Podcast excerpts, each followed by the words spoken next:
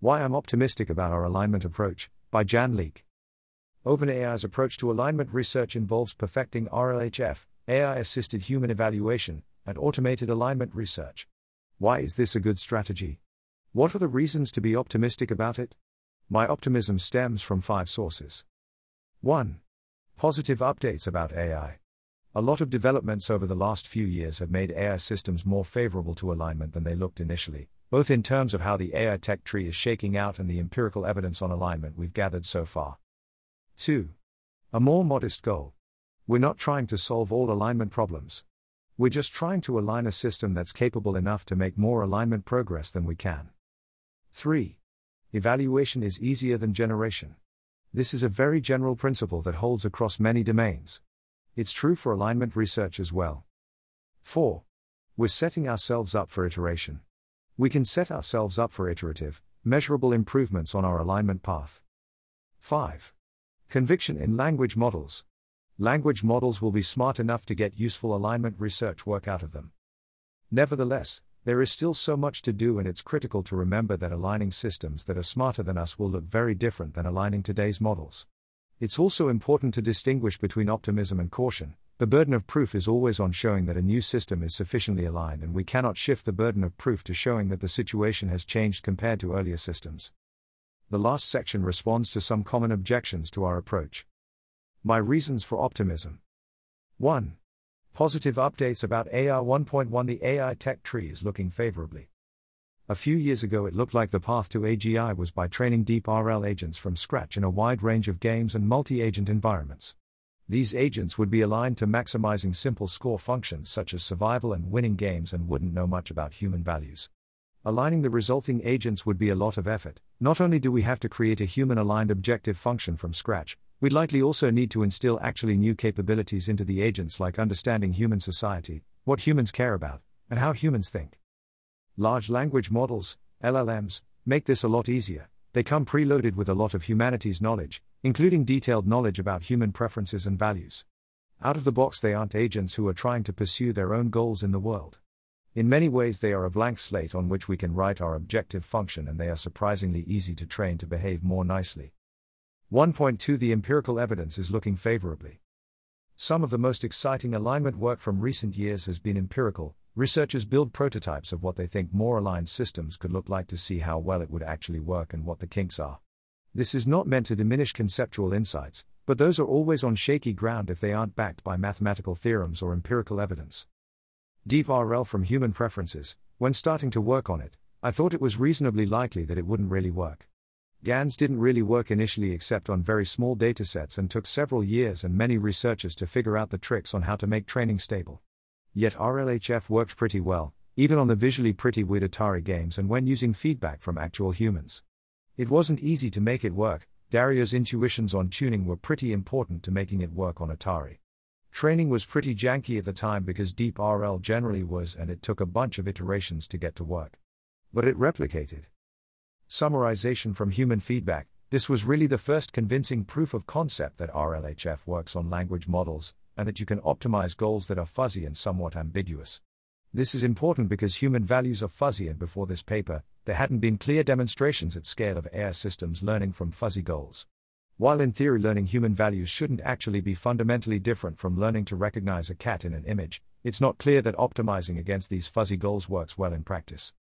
Instruct GPT demonstrated that there is a real alignment overhang in language models that wasn't very hard to access.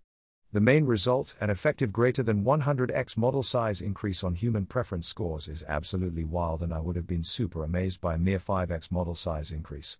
The amount of human feedback needed was pretty moderate and achievable 50,000 comparisons, and 300,000 episodes of training. That number is so small that we could actually have humans hand label every training episode. For the first time, this showed that even a moderate amount of fine tuning can shift model behavior a lot towards being more aligned on GPT 3 sized models. This is incredibly good news. Self critiquing models, helping humans find 50% more flaws that they would have unassisted with a model that isn't superhuman on a task that isn't hard for humans is a surprisingly strong result, showing that our model can basically already add a lot of value for feedback assistance. This increased my optimism about recursive reward modeling a lot, meaningfully assisting human evaluation is actually easier than I previously thought. Maybe this is because our human labelers aren't actually that careful or because models that aren't very smart are still pretty good at noticing random flaws. Discriminator critique, DC, gap. The DC gap is probably the closest empirical measure we have right now to how well we can elicit latent knowledge from our language models. A large DC gap implies that our models know about a bunch of flaws in their response they aren't telling us when we ask nicely. The DC gap we measured in the critiques paper was surprisingly small, and since then we have struggled to find a clean way to exhibit the problem in toy tasks or on a code dataset we made specifically for this purpose. If eliciting latent knowledge is actually a large problem, why is it so hard to exhibit in today's models? It seems like they are actually quite good at telling us what's wrong with what they are doing. Nevertheless, it is worrying that the DC gap doesn't shrink with model size. Let's not get carried away by this evidence. Just because it has been favorable so far, doesn't mean it will continue to be. AI systems aren't yet smarter than us, so we're not facing the real problems yet. But the evidence so far still counts. If we had a substantially harder time aligning current AI systems, we should be more worried about aligning future AI systems. If we can't win the game on easy mode, we shouldn't expect to win the game on hard mode. But if we do win on easy mode, we might still fail on hard mode, and we need to be ready to work hard on it. 2. A more modest goal. When thinking about solving alignment, it's natural to picture trying to find a once and for all solution to the whole problem. I used to think this way until the rise of LLMs. Finding this once and for all solution could be very difficult, and we don't really know how to do this. The task seems very daunting and it's easy to be pessimistic about it. But that's not what we humans need to do. Instead, we only need to build a minimal viable product, an automated alignment researcher that helps us make more alignment progress faster. For example, if we automate the generation of most alignment work, we can focus its evaluation, which I claim is a lot easier. In other words, on this path, we likely don't have to confront all the hardest challenges of the alignment problem on our own and instead can get AI to help us with them. This has a bunch of advantages. 1. The model doesn't have to be fully aligned. It only needs to be sufficiently aligned to help us do this narrow task. It doesn't have to point out all flaws in a given alignment proposal it knows about, it can have a DC gap, as long as we have some other way to find them. It doesn't have to be maximally helpful, as long as it's quite helpful. We have to mistrust what the model is doing anyway and discard it if we can't rigorously evaluate it. 2. The model can be narrower. It doesn't need to understand biology, physics, or human society that well. In practice, we'd probably fine tune from an LLM that does understand all of those things, but we could apply some targeted brain damage to the model as a safety precaution. More generally, the model only has to exceed human level in a few domains, while it can be worse than humans in most others. 3. It's easy to add more safeguards. The system doesn't need to be connected to the internet, it doesn't have to interact with a large number of people, and it doesn't need to run arbitrary code. These safeguards won't protect us against a super smart system that wants to break out, but they will contribute to increasing our safety margin for a while. 4. The model doesn't need a lot of agency. The system doesn't have to set its own goals or pursue goals that span long horizons. We don't need to supervise it using long term outcomes in the real world. 5. The model doesn't need persistent memory.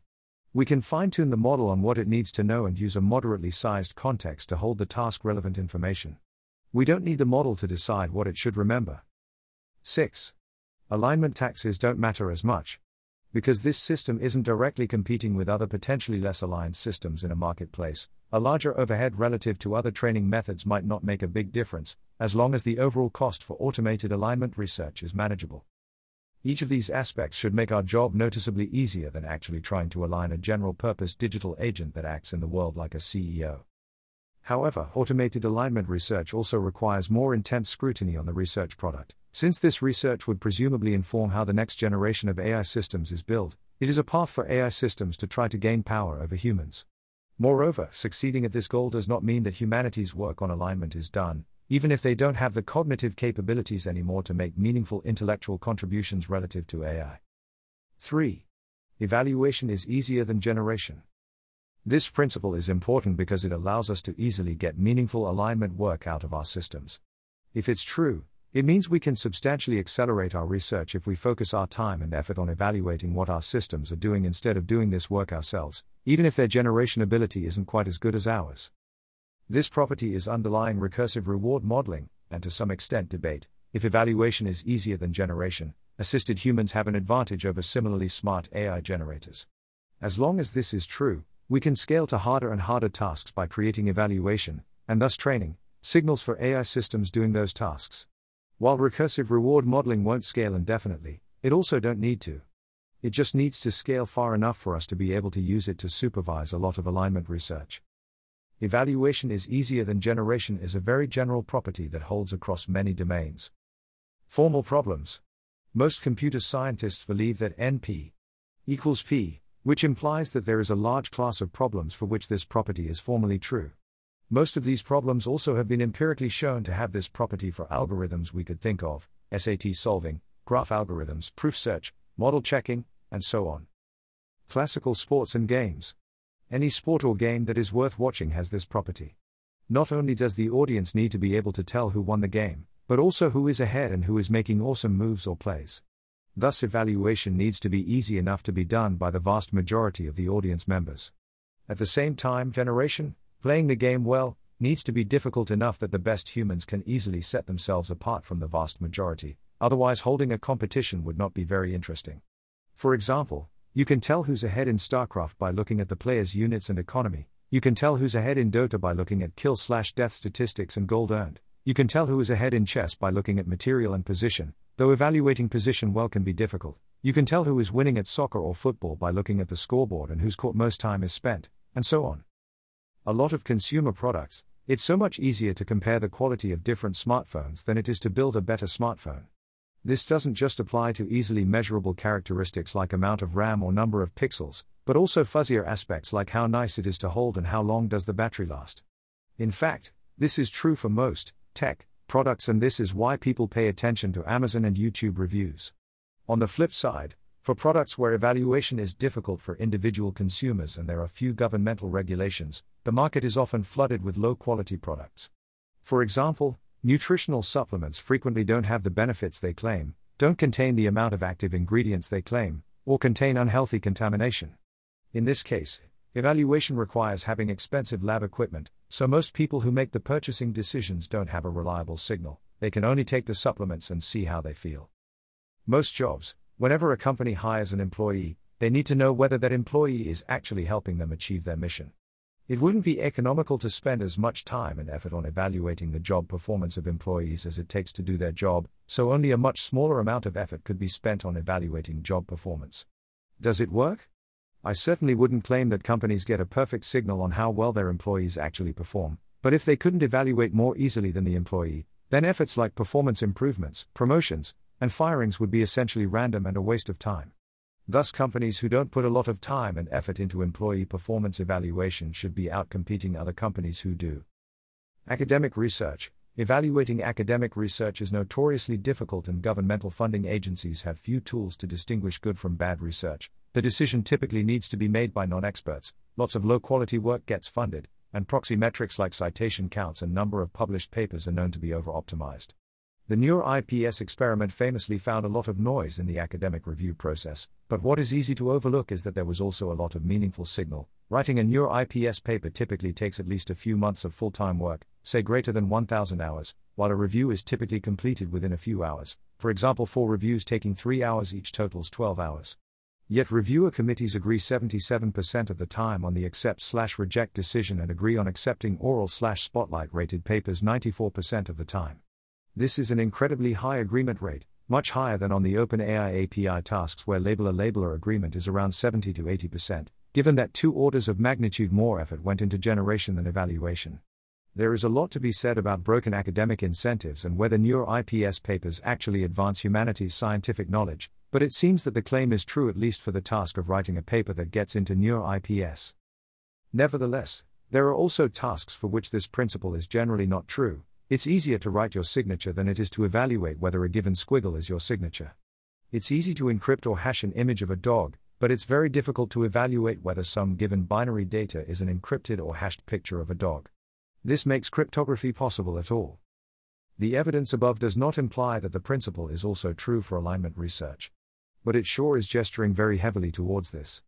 In other words, if it was much harder to evaluate NeurIPS papers than to write them and reviewers don't tend to agree above chance level, shouldn't we count that as evidence against alignment research being easy to automate? Even more, if it were true that alignment research isn't easier to evaluate than it is to generate, this is bad news even for purely human driven alignment research. In this case, a human who finds a solution the alignment problem won't be able to convince others to use that solution because others won't know whether it's any good. Instead, every AGI developer would need to come up with a solution for themselves. While any proxy metric for evaluating alignment research can be over optimized and will result in alignment research that looks compelling but is fundamentally flawed, that doesn't mean that there won't be proxy metrics that are still useful to optimize for a while. However, there is an important caveat. Adversarially constructed inputs may be a lot harder to evaluate than non adversarial ones, but might still be easier to evaluate than to generate. For example, Superhuman Go agents have simple exploits. A hypothetical example for alignment research it is possible to plant backdoors into models by only controlling the randomness during training. A human evaluator who does not know this will miss an important flaw in training code written by a malicious AI system who is secretly manipulating the randomness source. Another important open question is how much easier evaluation is if you can't rely on feedback signals from the real world.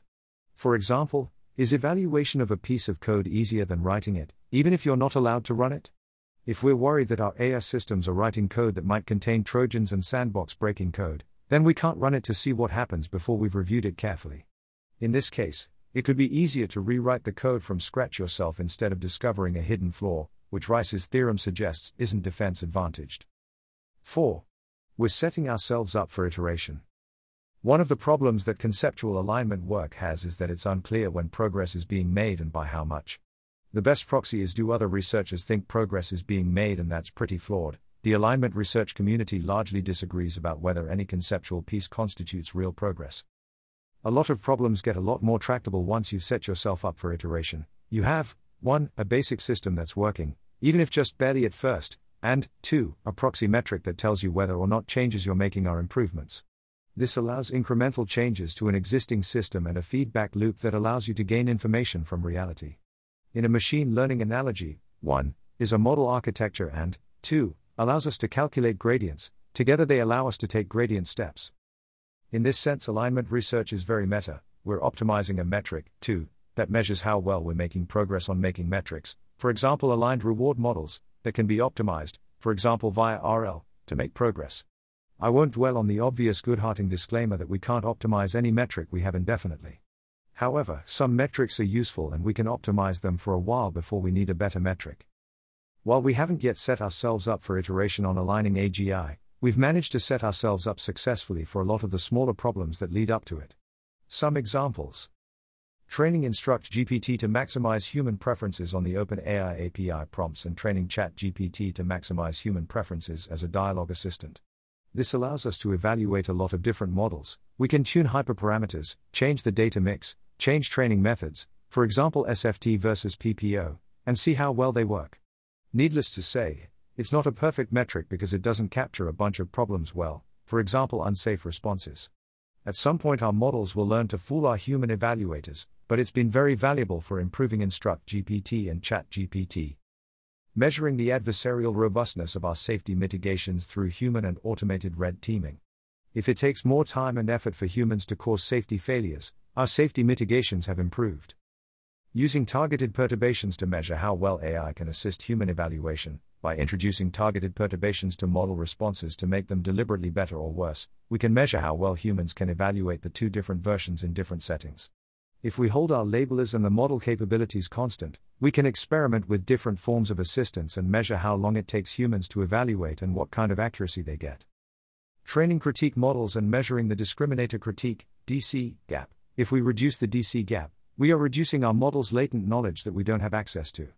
Since discriminators are trained with supervised learning and SGD, they should be able to find any simple function of the activations to best predict on the discrimination task, it would be very difficult for the model to hide relevant knowledge in this setting. We want to train alignment research assistance models and evaluate them on researcher preferences on those models' completions. Analogously to our Instruct GPT and Chat GPT setup, we can use this to measure how much more useful we're making the model to alignment researchers. A once and for all solution to alignment will look very different from what we do today, and our current metrics definitely won't be able to track progress all the way there but they do allow us to make iterative progress towards it, and that's hugely valuable. The alignment research community disagrees whether these metrics really point in the right direction, but they can verify that we're making progress on our shorter term goals. Over time, our progress will become more apparent and easier to evaluate. 5. Conviction in language models. Language models have gotten a lot smarter over the past five years, and I expect that they will continue getting smarter over the next few years. I believe that there is nothing inherently special about our own cognitive abilities, and at some point, language models will be better at any limited context text in text out tasks related to our own work than we are. A lot of alignment work can be phrased in this format, and so they are quite well suited for it. There is a lot more to be said about this topic, but this is not the place for it. Common objections. I'm optimistic that we can produce progress that will end up convincing others of the merit of our approach.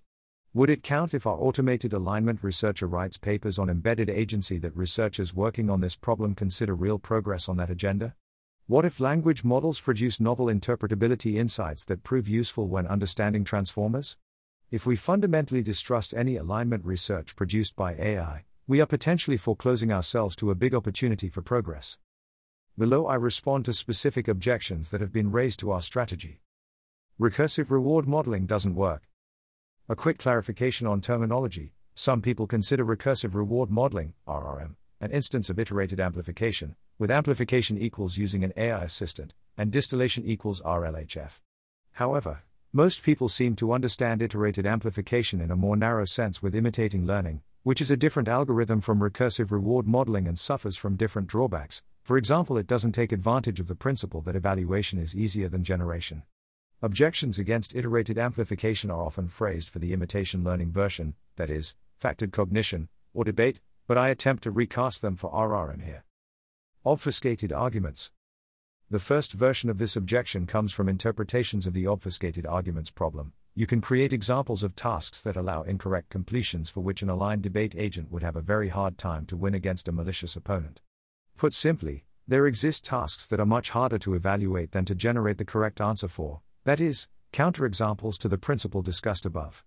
The write up provides an example using primality testing. It's easy to claim that a given number is prime, while refuting this claim in a debate setting would require actually finding a divisor, which is much more difficult due to the existence of statistical primality tests. The post claims that the same weakness also applies to iterated amplification, but don't provide an argument and only mention how that would apply to the factored cognition version of amplification. However, unlike RRM, factored cognition doesn't rely very much on the principle that evaluation is easier than generation. Supervising tasks for which evaluation isn't easier than generation won't work well with RRM, which is why it's important that this principle holds for alignment research. Eliciting latent knowledge. The eliciting latent knowledge ELK problem is about getting AI systems to tell us everything they know even if we're not able to faithfully supervise them to do so because they know more than we do. The authors discuss how they expect this problem to interact with debate, amplification, and RRM. They sketch a hypothetical scenario of an AI system that excels at predicting biological processes in detail but struggles to explain them to humans. Such a system could be used to make a new drug by predicting how it would impact human biology, without being able to explain how and why it works. This means that even with similarly capable assistance, humans wouldn't be able to tell whether this drug is safe to use without actually running human trials, and those trials wouldn't be able to detect very slow acting side effects. In this scenario, assisted humans aren't better at evaluating drugs than the model is at generating them, and RRM wouldn't work well unless we have sufficient safety margins to train based on real world outcomes. Response the example of the primality test could easily be supervised with RRM because how statistical primality tests works can be explained to humans and accepted as sufficient evidence. But for other tasks this might not be the case. So the deeper ELK problem is in analogy of primality testing, a scenario where the model has a reliable intuition that it can't articulate or provide evidence for. Let's illustrate this using the primality testing analogy. For example, the main agent could write some code that relies on its intuition that a number n is prime without being able to provide evidence of primality.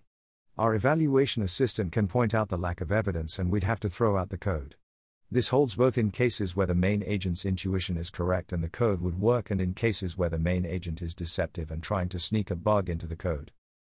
Scenarios like this might incur a, potentially substantial, alignment tax because our model knows the right answer.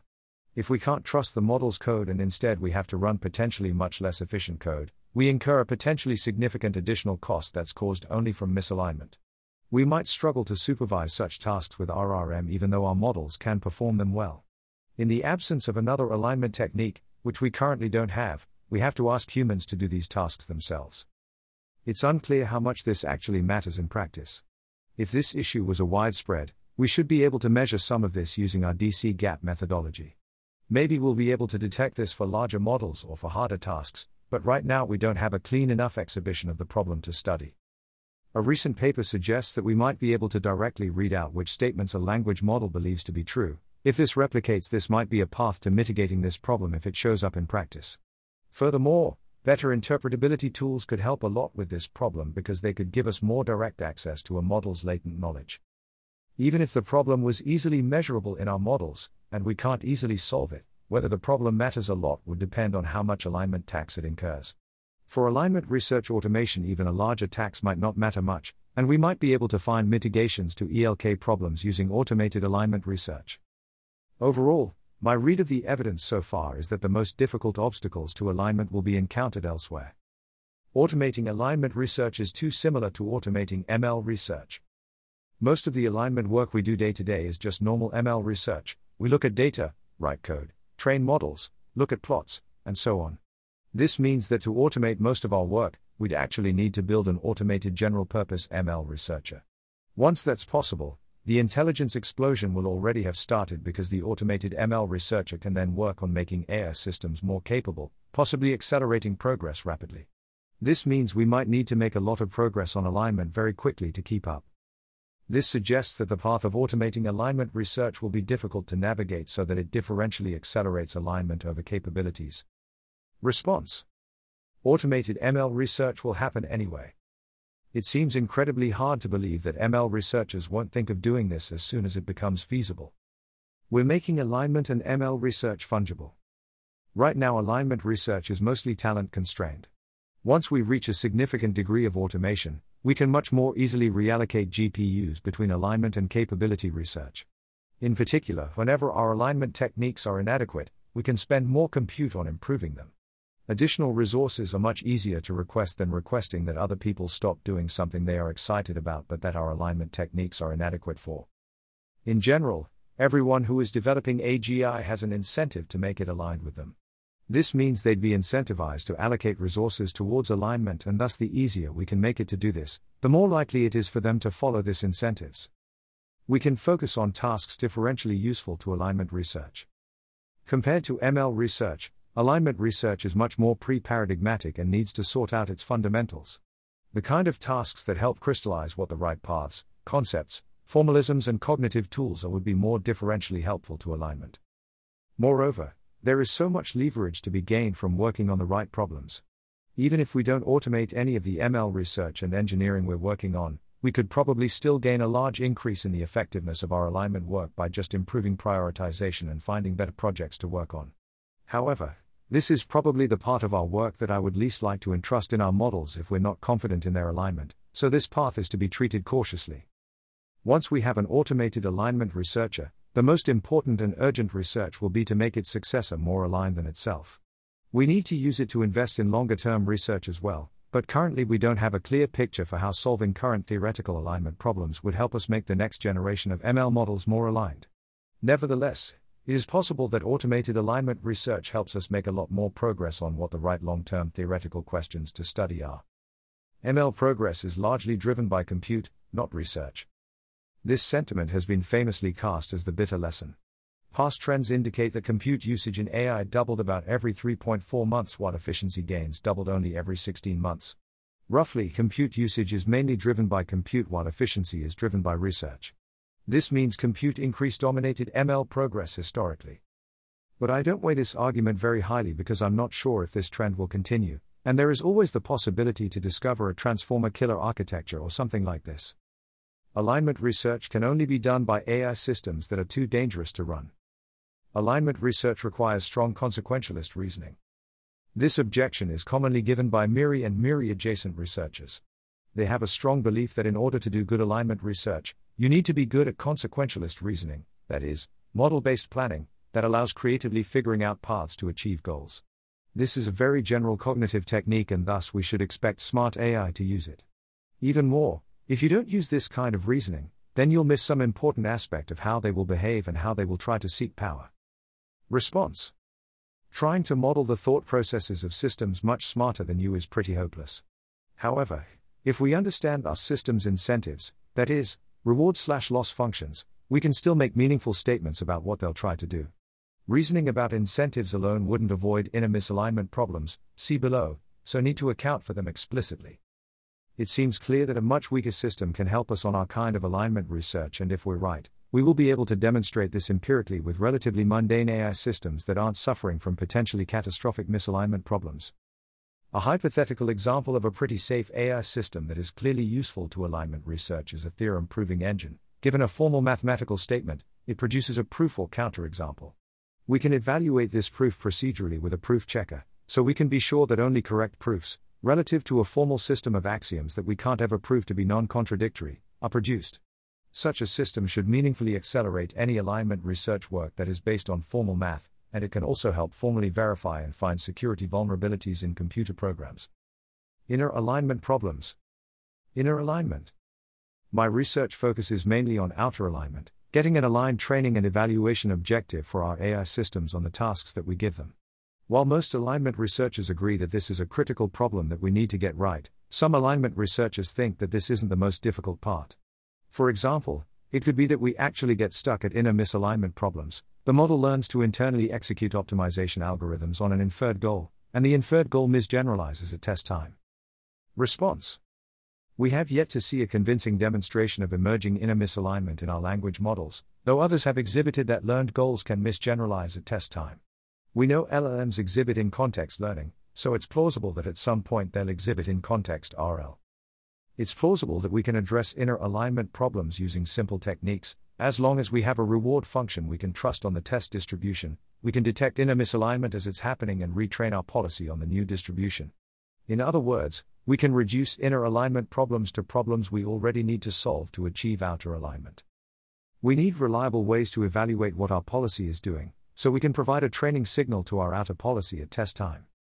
We need detection for distributional change, so we know whether we can trust our policy and reward function or need to adapt them. In high stakes environments, we need safe exploration, so that the outer policy avoids unsafe states in the new, and unknown, distribution of inner RL problems before we've updated it. These solutions need to be applied very carefully. For example, when using a reward model trained from human feedback, we need to update it quickly enough on the new distribution. In particular, auto induced distributional shift might change the distribution faster than the reward model is being updated. We don't know how well generalization will work. Some people have raised the concern that we don't know how well generalization will work in the future. So far, it's been working pretty incredibly. For example, Instruct GPT generalizes to following instructions in foreign languages. However, relying on our reward model to generalize to out of distribution tasks is risky if we don't understand it well. Response I agree with this, but I think this doesn't go far enough. We should try pretty hard to avoid having to rely on generalization at all, unless we have a much better reason than it seems to work really well. The problem is that once we mainly rely on generalization instead of evaluating what our systems are doing, we are basically flying blind. Since we aren't evaluating, we don't have a way of knowing whether generalization is still working, potentially until it's far too late. Using an RRM like setup, I expect that we'll get AI systems that can do pretty hard tasks while we can still recursively evaluate everything. Moreover, in the long run, we shouldn't make a train slash test time distinction and keep evaluating and supervising our systems after deployment. In other words, I want to ensure that highly capable AI systems always have some probability of being supervised. This doesn't mean that generalization won't help us. Ideally, we can leverage generalization to make expensive evaluation a lot cheaper. Arguably, reward models already fulfill this role. Instead of providing a comparison for each episode during RL training, we only provide comparisons for a subset of them and let our models generalize to the rest of them. But this is IID in distribution generalization, because we sample the tasks that we supervise at random from all the tasks that we do. When using AI assisted human feedback, we would hope to leverage a lot of generalization in the assistance tasks, for example to each other or from the top level task. To be sure how well aligned our model actually is on difficult tasks, we shouldn't be averse to rely on generalization, but we want to be able to reach the ground truth using recursive human judgments. For example, humans evaluate each assistance task separately, then evaluate the high level tasks with assistance, and so on. Thanks especially to Leo Gao, William Saunders, Ajeya Cotra, Paul Christiano, and Jeff Wu for lots of discussion and feedback on this topic, as well as Daniel Kokotajlo, Holden Karnofsky, Daniel Mossing, and Carroll Wainwright for feedback on this post.